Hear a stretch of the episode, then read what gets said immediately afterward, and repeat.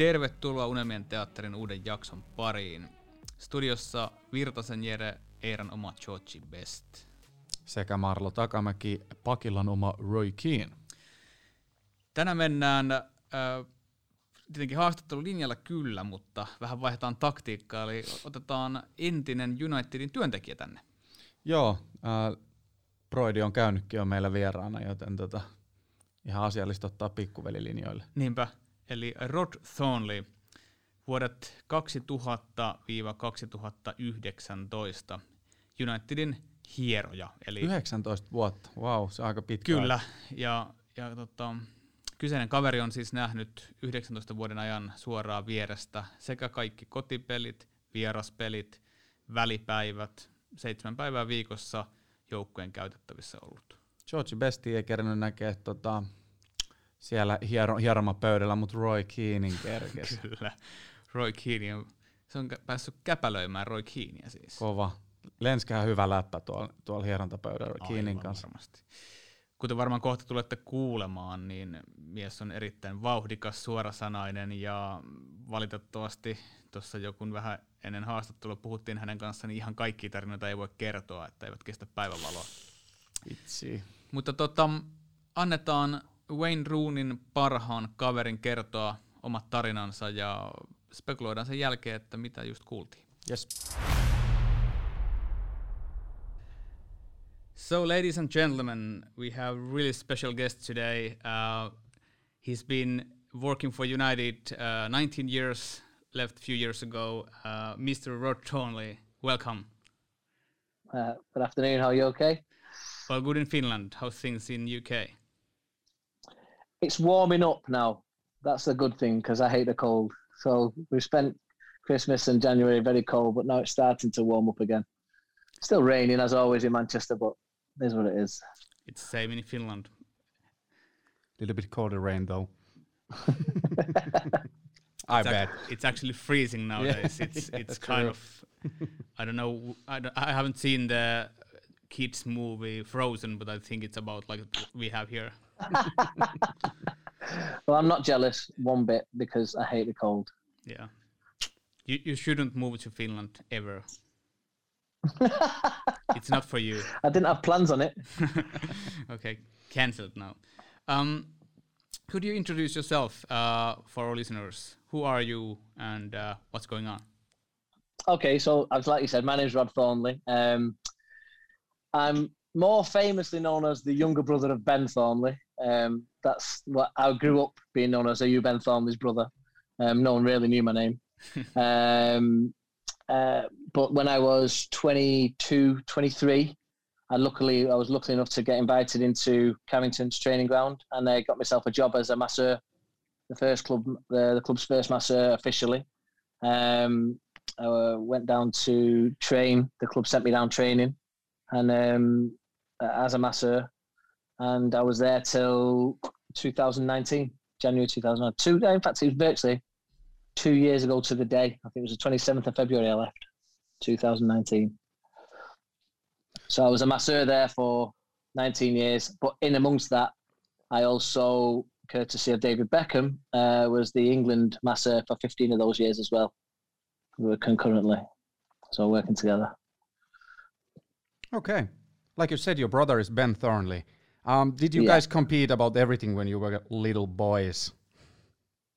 Um, I mean, we were both we both loved our football, but he was clearly the better player. Um, he was more developed earlier than I was. Um, it, I left school at, when I was a midget at 16, so but he was a fully grown man at 13, 14. Um, so, and he was a he was a talent at 13 and 14 years old, like real, real top player. And I was a good player, but was always too small. And I didn't really become a half decent player till I was like 17, 18. But he, we used to play football all the time together. But that was our really only um, uh, joint likes, should I say, because I was big into my computers and my gaming, and he liked his music, which I'm not like. So uh, there's only really football we grew up doing together. Everything else separately.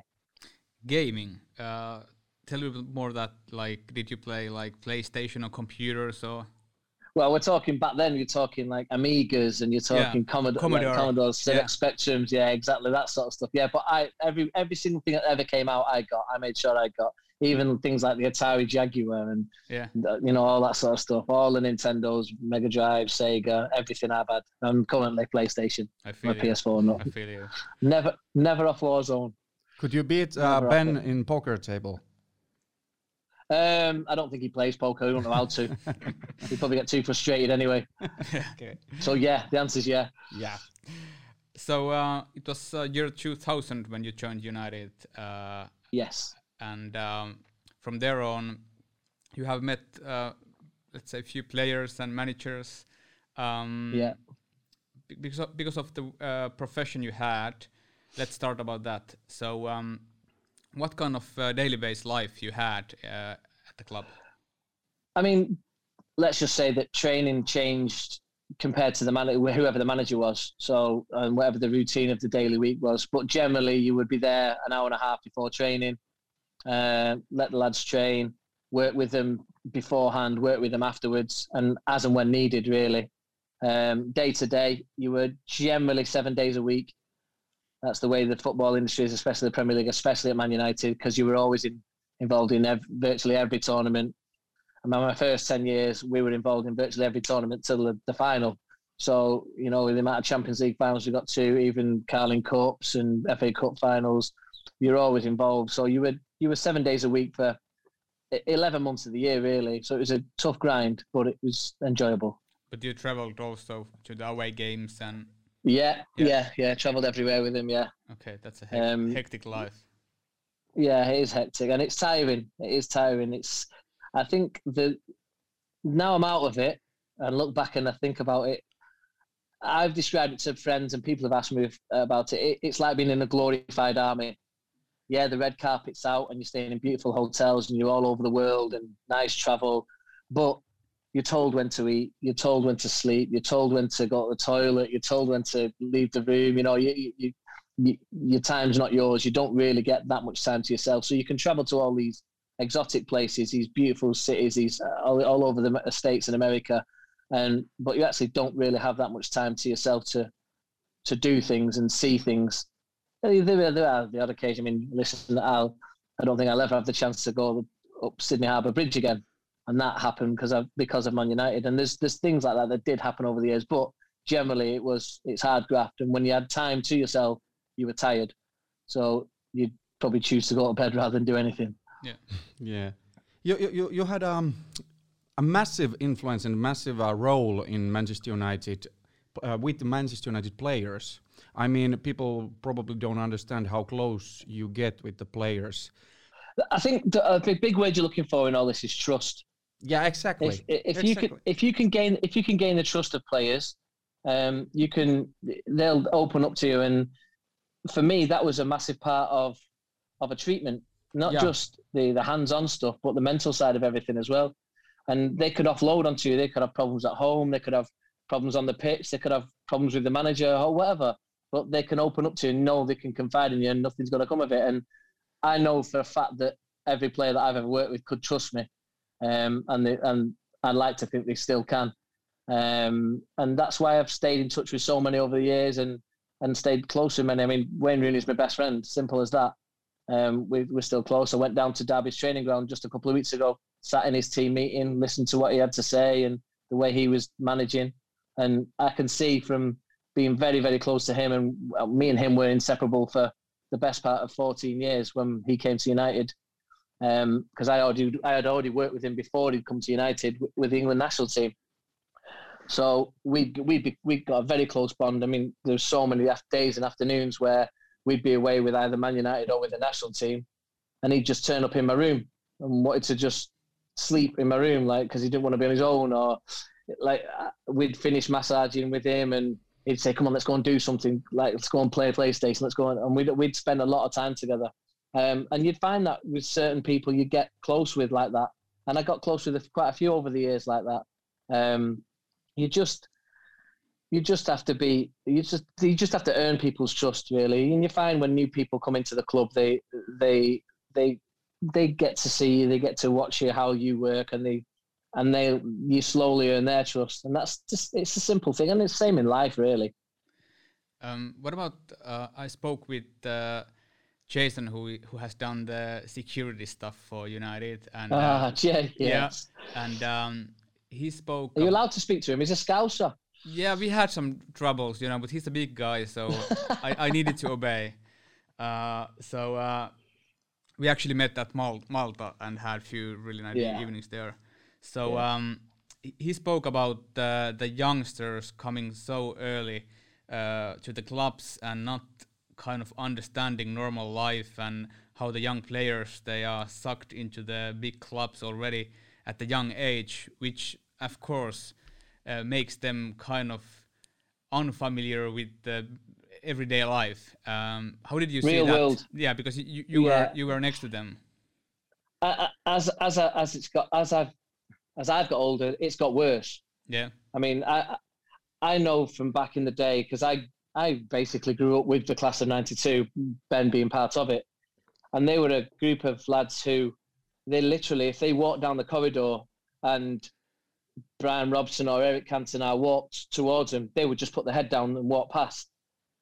And it changed completely by the time I'd left. That like these kids are coming through at 16, 17 would think nothing of throwing an insult towards a first team player just for a bit of fun.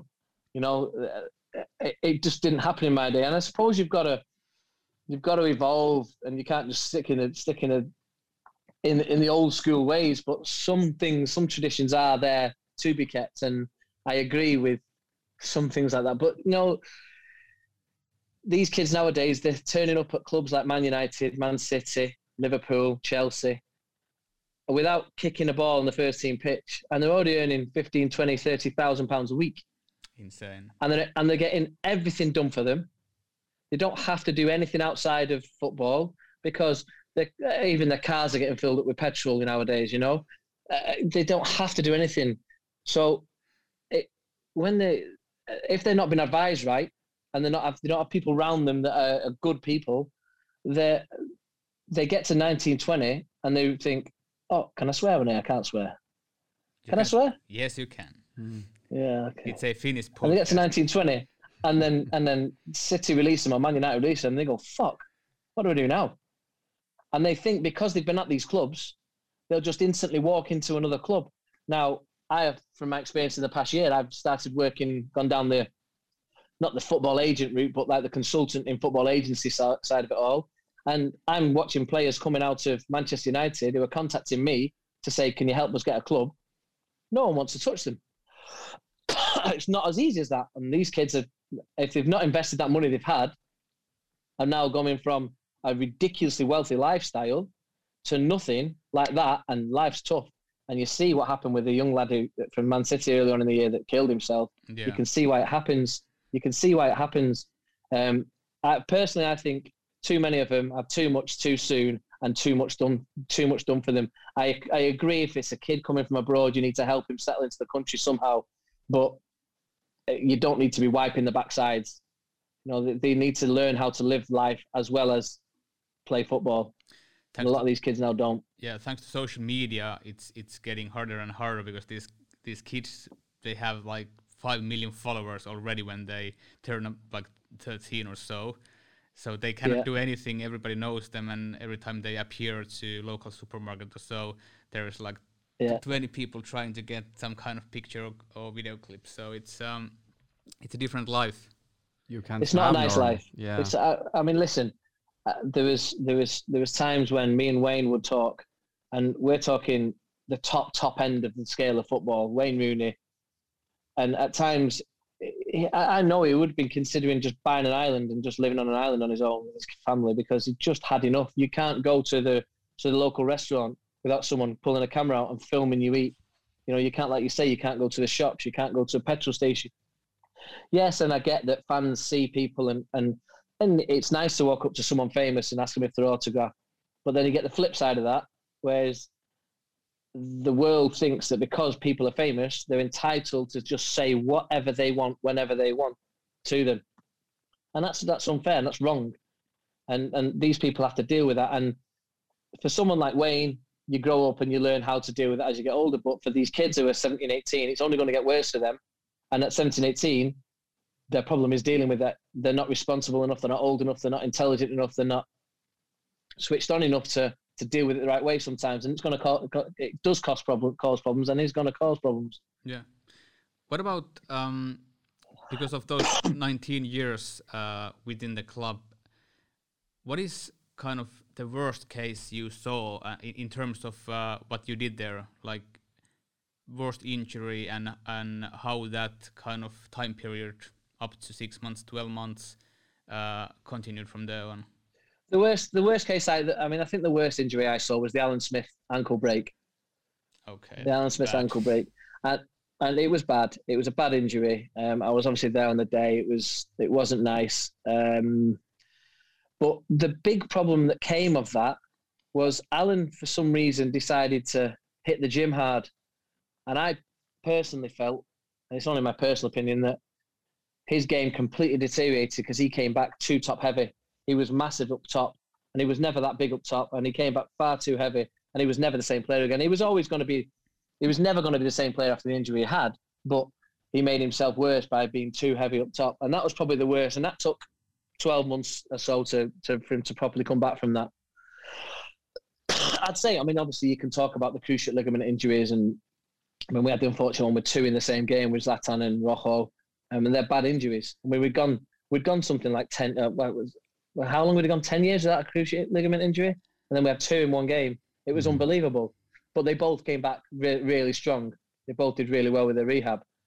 So for me, uh, going back, the, the Alan Smith one was the was the he wasn't no one was at fault for the rehab. He just came back too big. He went he went too crazy on the, on the upper body weights. Yeah, yeah. I remember this Luke Shaw horror injury. Uh, couple of years shocking ago. injury. Yeah, exactly. But now he's like one of the, our our best players. So. But you, you listen. Uh, this is what I, have been talking about for the last two months. I've been saying Luke Shaw's been in my fantasy league team for God knows how long. Okay. You go back as Man United fans now, two seasons, two seasons ago, not last season, the season before. Yeah. Who was player of the year? That season. Luke Shaw. Luke Shaw. Exactly. Last year, Bruno got it last year but Luke Shaw was in the running for Player of the Year again. And now, again, he's having the same consistent season. The only thing I think that's changing is people are actually getting on the end of his crosses and people are scoring goals and he's linking up and he's creating stuff. Whereas yeah. in the past, it's not that the goals haven't been coming from it. And it, for me, he's always had the same quality. Again, another lad that I've known before he came to Man United through England when he was at the World Cup in 2014 in Rio. So uh, I, you know what qualities they've got, and people talk about his weight and talk about the. He's a stocky, strong boy, but I'll tell you what, you're not going to beat him for pace. You're not going to beat him for strength. And have you seen Luke Shaw lagging in the 90th minute? He doesn't get beat. He mm-hmm. doesn't get beat. I have, I have one criticism of Luke Shaw, and he hasn't done it for a while now. Is at times he can get he switches off at the back post, and he lets his man get in front of him and scores. It's happened, but I mean, I know Luke. I'm still personal friends with Luke, and he's a, he's a great, great kid. Um, and it, uh, for me, he's, he's I'd say he's the best left back in the country. You can argue Andy Robertson, but at the moment, definitely on form, he's yeah, the left, yeah, best yeah. left back in the country. Yeah, must be. And uh, I think Andy Robertson, yeah, he played one really good season, but uh, he's, he hasn't done the same than Luke has done. Yeah, and like he's not year English after, after year after year. So. he's not English. I get he's not English, but he's playing in our country. Yeah, know? exactly. Um, I, when I'm saying in the country, I mean in the league. Yeah, Luke yeah. Shaw's definitely the best English left back. Definitely yeah, best English left back. Yeah. Um, before continuing stuff about United, uh, we we heard this one rumor about you, and we have to check if if it's true. Are you ready? Fire away. Yeah. When you were something like uh, 12, 13, 14, you went to school and you might have had a gun with you. All right. Yeah, this is true. Where have you heard this one? Yeah. I don't know. You know, when you're growing up and you you get mixed up with the wrong people. It wasn't a. It was um. It was a pellet gun. Yeah. You know, back in the day, little pellet guns. But yeah, it was fired ball bearings. Yeah, and I I got into big trouble. Yeah. I wonder why. I. Yeah, I wonder why. Yeah. I think it's lucky my dad was a headmaster in the district at the time. I'll be honest with you, because I should have been expelled. I should have been. But uh, you kids do stupid things, don't you? You know. Yeah. Yeah, I was that. If I back up a little bit, you said you were best friends with Wayne Rooney, and Yeah. um, I looked at your linked uh, LinkedIn profile, and uh, there was Wayne Rooney in this profile Yeah. picture with you. Uh, the big picture, the picture itself is a legendary one. Can you tell a story Okay. about that? So, so um, that was the night we won the Europa League, and uh, I was known throughout. I always had my phone on me throughout the club. Every time on the bench, wherever. Some managers didn't like it. Some managers used it to get scores coming in. Like Jose didn't mind it at all.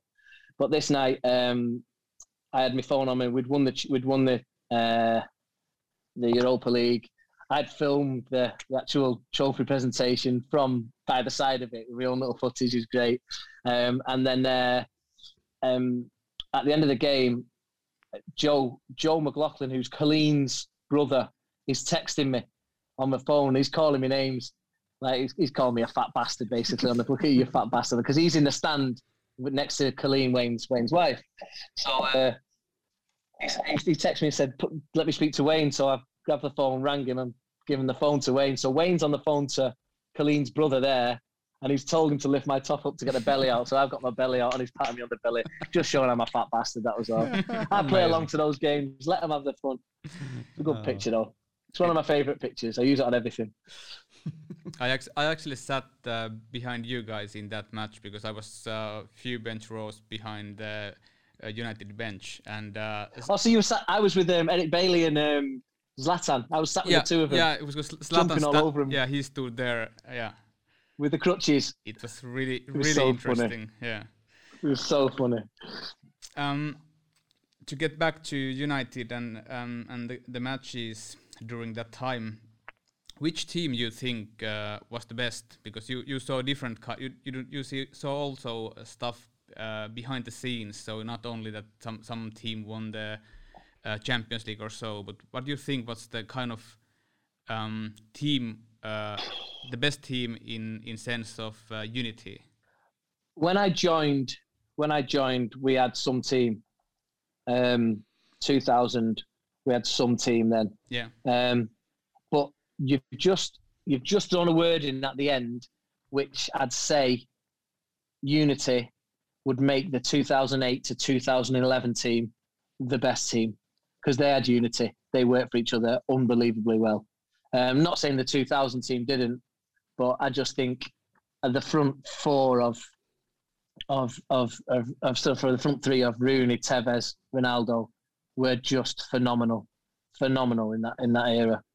They were brilliant, backed up by obviously everyone else, but them three were brilliant. With the unsung hero of Michael Carrick in behind him as well, Oh, I love. which I can never under, I can never understand why fans didn't like Michael Carrick. A lot of fans didn't, but he was absolutely brilliant for us. I think England missed that one big time. They didn't use Carrick a lot. I tell you what, I tell you in that time, I tell you what was in, influential, massively influential in that time, was we were on, um, we all had PSPs, and we were playing a game called SOCOM. That's quite similar to the current day Call of Duty Warzone, and it was six v six. So in an evenings when we are in hotels, we would literally have eight, nine, 10, 12 players in the massage room playing this game. And I don't remember if you remember Vidic Mm? did that celebration once where he went down with a rocket launcher. Remember that? Yeah. Yeah. That was because of this. And we were massive into SOCOM at the time, uh, playing it all the time to the point where SOCOM, the company, was sending us PSPs and games constantly just so we could carry on playing it. It was unbelievable. But we, we played loads, and we actually I, we took it into the England setup, and we'd have we'd have Man United versus Chelsea at England, and we'd be on the bus playing it, and oh, it was so much fun. And everyone had their own little little usernames, you know, and we all call it with each other on the pitch and things like that. It was funny. It was good times. They were. That's why that team was tight together. Yeah. Huge Uh, part of it.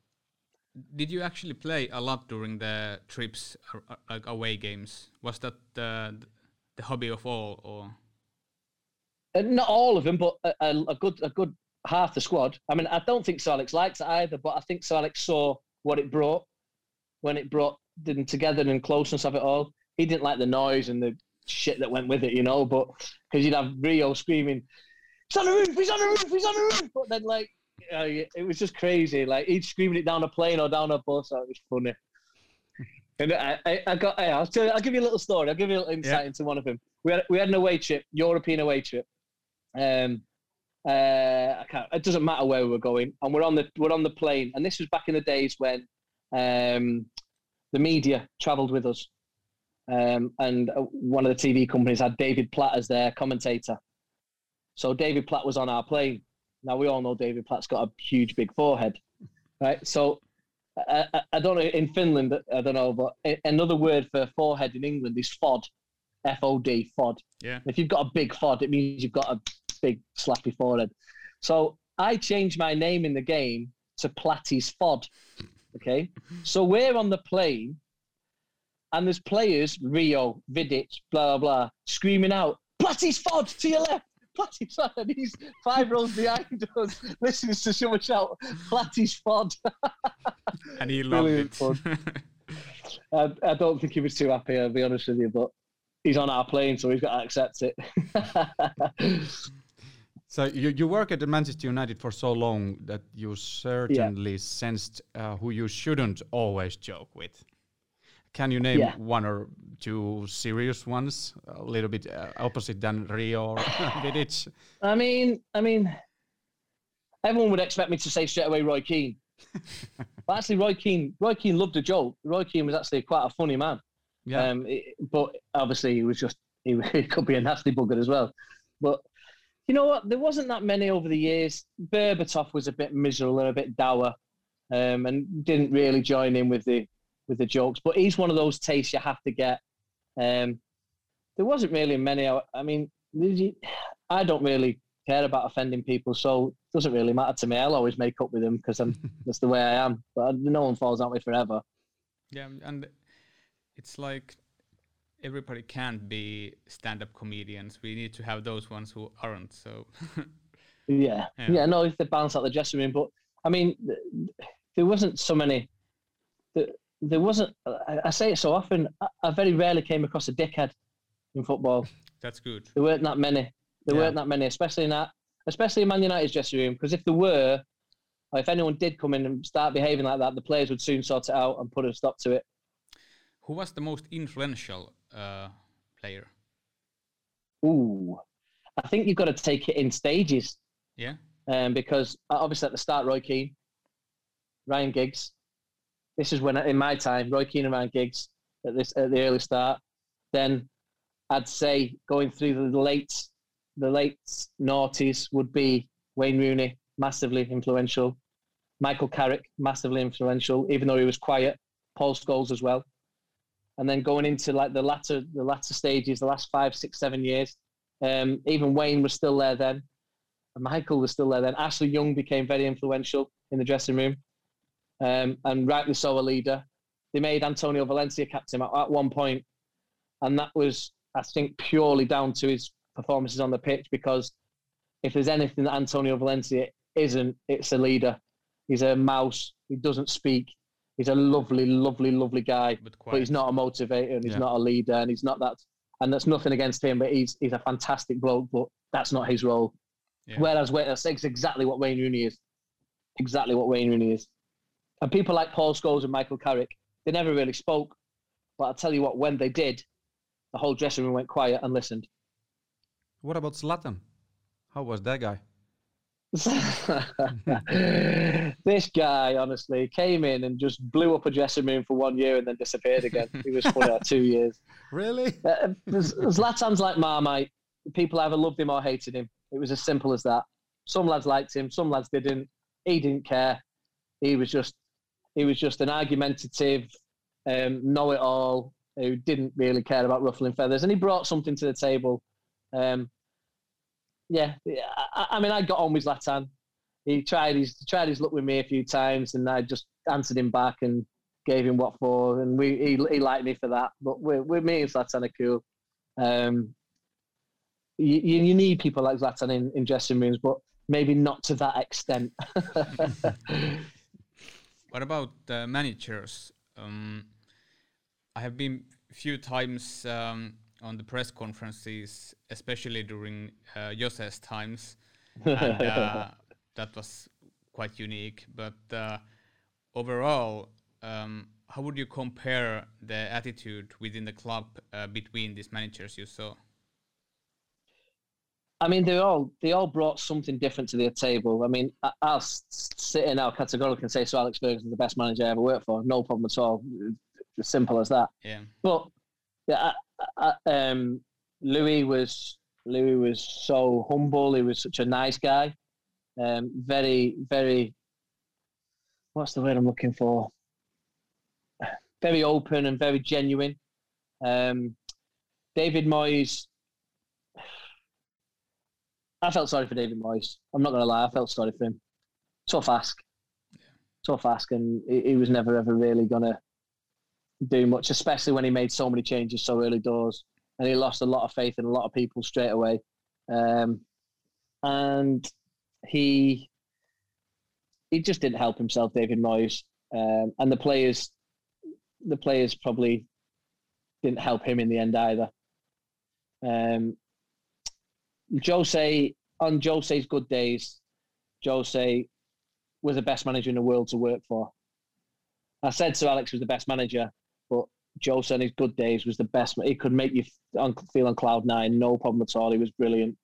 And and to be fair, when Jose first came in, he absolutely loved me, he adored me, and and he got me involved in everything in the training sessions. I was, I mean, still five years ago now, I'm still training with Man United's first team, which was brilliant. I loved it. Um, but on his bad days, Jose could be a right nasty, nasty shit, and and he he knows that. He knows that's the way he is. That's his mm-hmm. makeup. That's the way he is. That's the way he's. That's his mentality. That's the way he's won things. His style. Um, I was lucky. I was that's his style. I was lucky enough not to be on the end of some of those nasty, nasty moments. But some people weren't as lucky as me, and he is what he mm-hmm. is. That's the way he works, and you have to you have to accept that if you're signing him as a manager. Yeah. Um, I still speak to Jose. Uh, I'll always get on with Jose, um, and for for what he did with me at the start when he first came in, I, I've got nothing much other than respect for him. Who else we got? Man United managers. That's it. I covered them all. No, I didn't. Really, I didn't work for Ollie. Yeah. And um, I wasn't working for Ollie. I've, I've obviously worked with him as a player. Um, lovely guy, lovely, lovely guy. Um, but as a manager, I can't comment on him. What about the other staff? Um, we actually have interviewed Alan Keegan and, and um, Alan, for example, is a legend among the fans. Uh, of course, the voice of yeah. Old Trafford. But um, what kind of uh, family-like attitude you had uh, within the staff? Within the staff, okay. So that's difficult because you you uh, uh, Manchester United just split into two parts: training ground and um, uh, the stadium, and you don't really mix. You don't really mix at all um, especially more so in the past few years when the first team has really been segregated from everyone by modern technology and scanning and stuff that's only allows certain people into certain areas. Um, but uh, yeah, um, the only time you really mix was at Christmas party. that's it. But I mean, I, I, would work in my bubble of maybe the team around the team, which was about 20 people, but you would tend to see a few of the of the office staff around Carrington's training ground, but you didn't spend much time with them. You'd minutes a week, you know, that's it. Uh, but the people at Old Trafford we never saw, very rarely saw, even on a match day, because you're still working within that team around the team, especially me, because we're right in the heart of it. So I didn't get, didn't need to be going anywhere else around the stadium. Yeah. Mm, I've been working pretty closely with Jason Leach lately. Uh, surprisingly, yeah, Jason's you, a great guy. And surprisingly, when you have this memorabilia, he's interested. Um, I have learned a lot about the way you know the hospitality and everything. Of course, we have been there as uh, fans and guests, but um, kind of the mixture of of uh, football club and business. Uh, ever since uh, big money came into football, it has changed a lot. Um, and as we spoke about the players changing and, and the way they grow up um, during the really early years. But what do you think? Um, pandemic has stopped a little bit. Uh, that it it actually isn't that big business if you compare compare to last season. Of course, uh, not having audience is one thing. But what do you think uh, about upcoming years? Because uh, can this kind of train to, towards the being bigger and bigger business, billions and billions uh, brand value. Can this continue, or do we need to step back? Um, I, I just can't see it stopping. I'll be honest with you. There's always going to be fans there, and that's the thing. There's always going to be fans. There's always going to be support. There's always going to be, there's always going to be advertising. There's always going to be people wanting to make money out of those fans. So uh, until until there isn't the fan base, then there's always going to be money there. There's all, and it's always and Man United is going to continue to be more of a business than it, uh, until they get things right on the pitch. But then it's it comes hand in hand. Like they make more money, so they can afford big players. If we don't make the money we're making, we can't afford the big players. And then if we don't have the big players, we don't get the money we're making. The saying. But I think Man United, no matter who we have, well, I think we've proven, no matter who we have going out on that pitch, over the last four or five years, when we've not really won much, we're still creating massive revenues because we've got a huge fan base. Yeah. So I can't see. And if you're going across the league, the Premier League's still the best in the world. There's no two ways about that. By far. Uh, I, I, it's amazing we don't win the Champions League every every year with one of our teams. It is amazing because we we pay the biggest wages. We've got the best teams, and it's not just like one or two teams in the league. As proven this season, especially, anyone can beat anyone, and the standard's so high. It, it's just phenomenal, and um, I just think that uh, this money's uh, uh it's going to just keep coming unless someone, some government somewhere decides to cap it. Then it's just going to keep coming. How, uh, talking about this season, what do you think about Liverpool's this season? Amazing answer. I, I, was, I was just saying the same. I don't need to comment on it. It's just funny. what about our future? This season and I mean, personally, personally, I think we need we need players. Mm. I think I think if you want me to discuss that, no problem at all. I think we still need a centre a centre defence. Yeah, massively. I still still think we need a centre midfielder, and I, I'm sick to death of this FIFA generation who talk about CDMs and and cams and uh, false number. Like, where is the Roy Keanes of this world? The ones that could defend and do a last ditch tackle like Romeu's last night for Southampton, but could also appear in the box the next minute and score goals. Now, and also slide slide balls through for the forwards to run to and score from. We don't have that. I mean, I, I see a lot of things being said about Scott McTominay at the moment and how he's a brilliant player and blah blah blah. I don't really see it. I see Scott as a very very good holding defensive midfielder who plays a lot sideways, a lot backwards, and struggles playing forward. That's how I see Scott. And yes, he's chipped in with a few goals recently, um, but he doesn't get in the box much, probably because he's told not to. Um, and that down again is to our, for me, is down to our centre halves, our centre defence, because they're protecting that centre defence because they know it's quite vulnerable. Um, uh, I just, I just think we need players who can go box to box and do both sides of it. And and for some reason, those players are no longer in the game. Mm. You're either a holding midfielder or an attacking midfielder. You're not both anymore. Well, why? Mm. What? When did that change?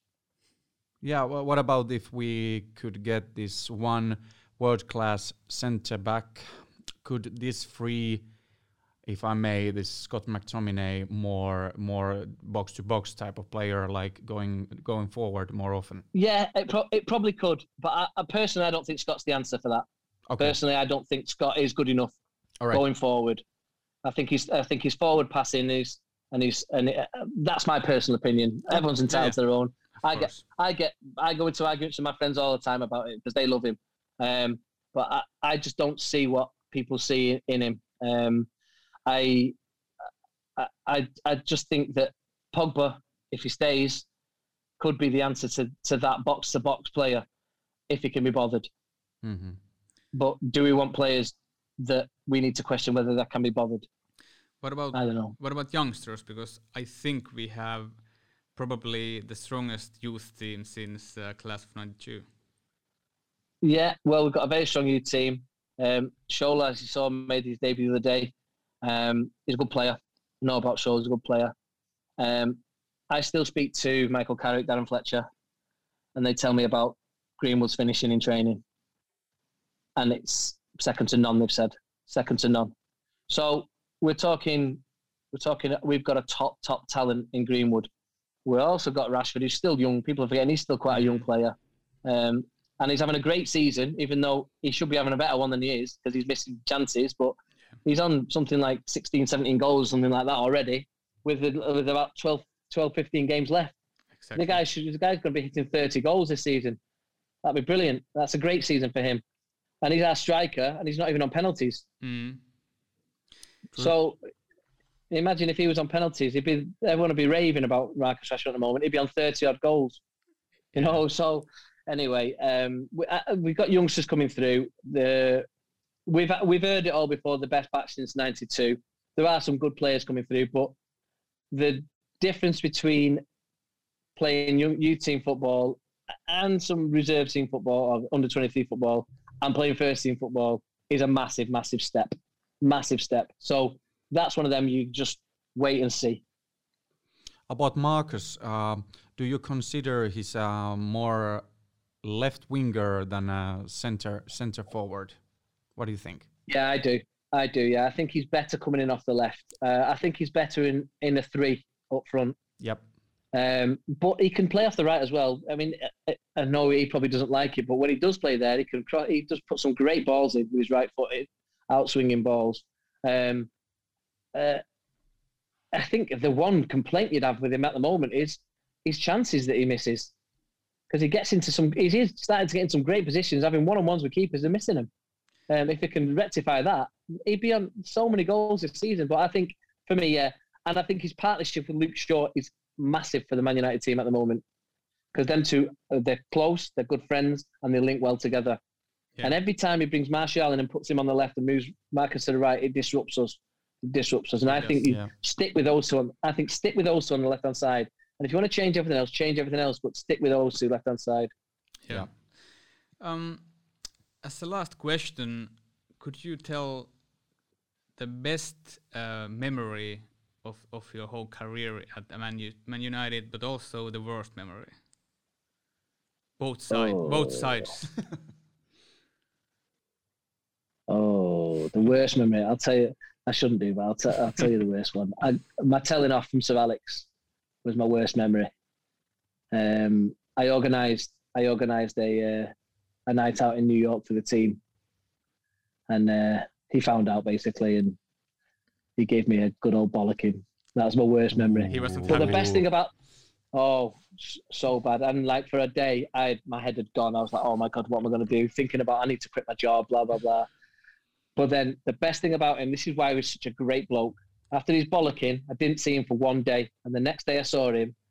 He he comes head face to face with me in the lifts at a hotel in New York, and he says, morning, Roddy Doddy, as if nothing had happened. and it just diffused the situation. I was like, oh, thank God for that. It was amazing. He was a brilliant man manager.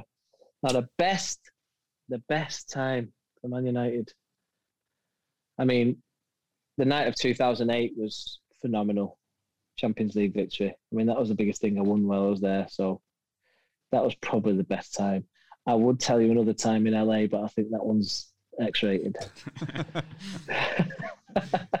That's for the different shows. Yeah, yeah, yeah. The night of 2008, that was in Moscow. That was a phenomenal night, phenomenal party, great fun, and I missed the plane the next day on the way home. Surprisingly, did you arrange that party? Yeah. no, no, no. That was professionally done. That one. I wish I'd have got her fee for arranging that party. Jesus she made a fortune, the woman that organised that one. Indeed. Thank you so much for joining our show, and um, I hope uh, we brought some new angles and you know new stories for the Finnish fans. And uh, let's let's hope that the club will uh, win something this season and we move forward. To, Fingers crossed. Yeah. Get the FA Cup in the bag. Indeed. Yeah.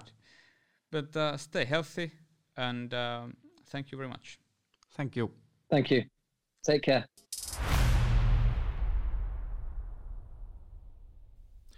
Tervetuloa takaisin Unelmia teatterin pariin. Tuota, jaa, sellainen haastattelu. Huikea, huikea jätkä.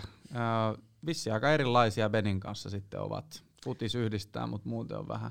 Niin, vähän erilais, erilaisia kavereita. Kyllähän tuossa oli, että hän koki, että jos jalkapallo on aina yhdistävä tekijä, mutta kyllä mä sanoin, että molemmat on aika rääväsuita, molemmat mm. on aika suorapuheisia mm. ja molemmat helposti on sen porukan keskipiste. Että mä nyt... Ja ihan samannäköisiä. Sekin vielä. kyllä, joo. Mutta vaikutti aika sellaiselta niin jätkältä, kenet mielellään pöytäisi tota dokaamaan joskus. Niin, eikö me vähän tuossa haastattelun jälkeen, kun heitettiin vielä loppuläpä, niin. niin vähän sovittiin, että tota, tulee juomaan meidän kanssa viskiä. Joo, ihan mitä vaan. Uh, todellakin tarinoita piisasi tuossakin jo aika paljon, ja, ja tota, toi suhde just pelaajiin on mielenkiintoinen aspekti miettiä tuolta henkilökunnan, joka on pelipäivinä ja treenipäivinä mm. mukana, että nämä on kuitenkin niille se tuki ja turva perheen Niinpä. lisäksi, kun ei ne näe ketään muuta. Saimme se jotenkin kysyttyä sieltä, että mikä tämä rooli niin sulla on oikeasti siellä, että kun on hieroja titteli, mutta eihän se nyt ole hieroja vaan, että terapeutti, hieroja, Kyllä, frendi, frendi isä, ystävä, isä, veli, kaikkea mahdollista. Kyllä. Ja toihan mielenkiintoinen aihealue, just me ollaan liipattu sunkin monta kertaa tätä nuorten pelaajien tavallaan tosielämän Big Brotheria, jossa ne pienestä niin. pitään poistetaan tästä normaalista yhteiskunnasta. Ja, äh, niin kuin tuossa kuultiin, niin se menee pahemmaksi pahemmaksi. Kyllä, kyllä. Makeita kokemuksia. Oli hyvä kysymys äijältä tuo manageri, managerikeissi, kun se vähän availi tuosta ja saatiin setä Shosheestakin ihan tuollainen niin mukavaa insightia. insightia. Joo, mutta täytyykö sanoa, että mä olin ehkä eniten yllättynyt siitä, että LVG kuvattiin tosi mukavaksi. Ja... Niin ja sellainen suora. Niin. Ja, ja niin kuin, varmaan se sitten dikkaa enemmän semmoisesta. Niin kuin.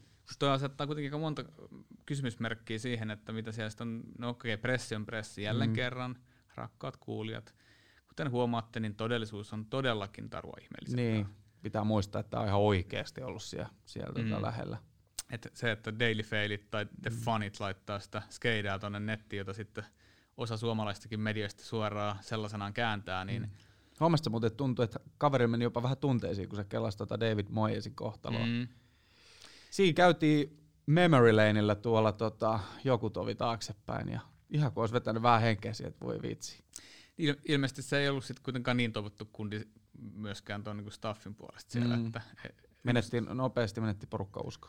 Jos sä heität veke sieltä jouk- niin kuin käytännössä koko valmennustiimin, mikä on mm. ollut siinä ympärillä, niin on se aika, aika raaka veto. Niin ja silloin sun täytyy heti onnistua kyllä. kyllä.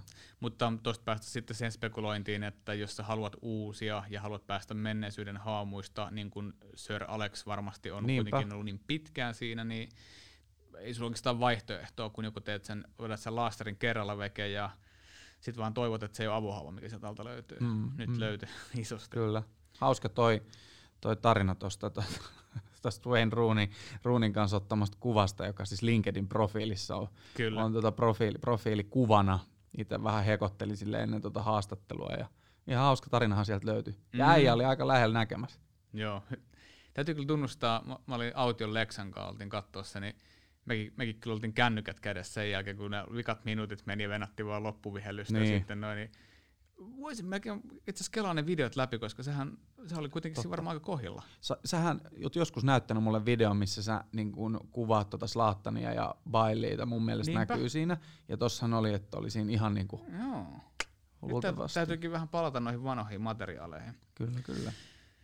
Um, joo, jos mietitte, minkä takia yhtäkkiä ruvettiin kysellä ala-asteesta tai yläaste, mikä ikä nyt toi 13-14 onkaan, mutta tota, hänen broidiltaan Beniltä kysyin etukäteen vaan, että onko meillä jotain avaimia siihen, miten veljes saadaan ahistettuun nurkkaan, niin Rento, rento podcasti. Beni vaan laittoi, että kysykää siltä siitä aseesta, jonka se vei kouluun. um, toivotaan, että me saadaan vielä joku kerta uudestaan, ja varmasti saadaan, jos pyydetään hänet uudestaan, ja voidaan mm-hmm. ottaa joku vähän tiukempi ajanjakso, mistä käydä pelaajia läpi, tai tehdä sille joku pelaajatentti tai jotain. Että kyllä, siis kun huomaa, että ei nyt olla vaan niinku hieroja tietyllä tavalla, että kyllä tämä koko seura futis kiinnostaa, niin Niinpä. oli aika tiukat mielipiteet muun muassa Scott McTominaysta. Mm. Äijä, ei, äijä ei varmaan allekirjoita ainakaan ihan kaikkea. No ei, toi kun sä sanoit, että se pelaa aina alaspäin sivulle päin, niin mun mielestä se on ollut me, meillä niin kuin nimenomaan ylö, ylöspäin kääntöä. että kun mietit siellä no. omalla alueella pienessä tilassa, niin se ottaa se harhautuksen ja mm. lähtee viemään ylöspäin. mä, mun oma, ei perustu faktoihin, mutta mun oma fiilis on, että hän oli väärässä. No niin, näin just. Mä arvasin, että Niin. vähän voi olla erovaisuuksia tässä. Ja mä yritin itse asiassa itsekin viedä sitä keskustelua vielä siinä, että älä nyt tuikkaat sitä tonne bussialle. että jos me nyt saatais se maailmanluokan toppari siihen, niin jos hän sitten saisi luvan lähteä ylöspäin. Niinpä, niinpä. Ei riitä. Mutta totuushan on se, että kyllä me kaikilla on omat suosikkipelaajat ja, Mm. mm. ja ne, ketä, kenestä ei tykätä, niin selkeästi MC Tomppa ei ole hänen, hänen suosikkejaan. Joo, hyvin puolusti Shota tossa ja nyt Joo. otti vielä hyvin siinä, että niinku, et, et tota, en mä tiedä, kokiks hän, että mä ky- olin sitä mieltä, että hän on ollut ennen tätä hetkeä jotenkin surkea. Mm. Vähän se se ainakin oli- vastasi silleen. Eks niin, Mm. mutta en mä tarkoittanut sitä niin, niin vaan lähinnä siinä kun oli se kysymys, että ni- niistä pahoista loukkaantumisista. Mm. Että et niin hän sieltä kuitenkin on päässyt ja nousi niin kuin takaisin oikeasti niin kuin absoluuttiselle huipulle. Ja niin kuin, se ei tarkoittanut niin kuin sitä, että hän olisi ollut paska. Mm. Mutta että olihan siinä jonkunnäköistä pelkoa ajoittaa niin kuin siinä nousemassa, nouse, nousemisessa sinne boksiin. Ja mm. Musta hän on niin kuin enemmän roh, rohkaistunut taas. Ja Kyllä. on, o, oikeassahan sen on, on, että toisessa kaudella voitti sitten sen, sen kauden pelaajan palkinnon. Että siinä mielessä, mutta että lähinnä kun kertoi siitä Alan Smithin loukkaantumisesta ja multa olisi jotenkin itsellä tulee se Sean loukkaantuminen niin vahvasti mm. Mm. mieleen, että miten hän koki sen. Niin vähän niin kuin sillä mä lähdin sitä kysyä, mutta Niin. Lähti hyvin, hyvin niin kuin raiteeltaan se, se keskustelu sitten siihen. Ne lähti aika hyvin Joo. kyllä. Joo, ja kyllähän toi 2008, mitä hän tuossa vähän hypetti, että oli rankat biletkin, niin, Vaikka ei päässyt itse organisoimaan niitä. niin nyt sen takia varmaan pystyy vetäkin että myöhästyi lennolta. Joo. niin. Että en tiedä, onko sitten joku Eppu Salmisenkaan jorannut siellä. Aivan. Pitääkin Epulta Aivan. kysyä, että Eppu, dokasitko Rodin kanssa? Joo, Hyvä. mutta tota, jätettäköön sitten ilmeisesti nämä osa tarinoista meidän K18-lähetyksen, mikä ikinä se tulee sitten olekaan. Että, Mm. että tota, tiedän, tiedän hyvin, niin kuin hän kertokin, että Ruunin kanssa ovat hyviä, hyviä ystäviä ja siellä on jos jonkinnäköistä reissua myös tehty poikien toimesta. Mm. Ja jätettäköön se sitten itse näiden tapahtumalla, tapahtumapaikalla olleiden ö, tehtäväksi kertoa ne tarinat, jos niin katsovat, mutta tiedän taustasta, että siellä on aikamoisia reissuja ollut. Tuliko sulle muuten yllätyksenä toi, nyt mä hyppään asiasta ihan kolmanteen, mm. mutta ennen kuin mä unohan, niin Vidic, jotenkin Serbinaattor, tiedät sä, niin pelailee siellä jotain, jotain noita pleikkapelejä ja tuuletuskin on tullut sitten, tää legendaarinen, Bazooka. niin bazooka-tuuletus tullut niinku pleikkari vai Xbox ihan sama, mutta mm. Niin, niin, niin, tykittämisestä. Jotenkin aika absurdi juttu. Tot- Niin. Jotenkin se pitää, jos sä oot tommonen tappaja, niin rentoutuu. Niin, Parempi, että saa mut tietokonepeleissä kuin kadulla. Jäädyn. Niin. Joo. Jos ne on ne vaihtoehdot. Toivottavasti ei. Toivottavasti on ehkä joku muukin siinä, mutta Hyvä. Uh, eiköhän tää ollut meidän osalta tässä. mä luulen kanssa. Niin. Meillä on varmaan noin viikon päästä sitten taas uusi jakso ulkona. Joo, noin viikon päästä. Noin viikon päästä palataan. Yes. Thank you.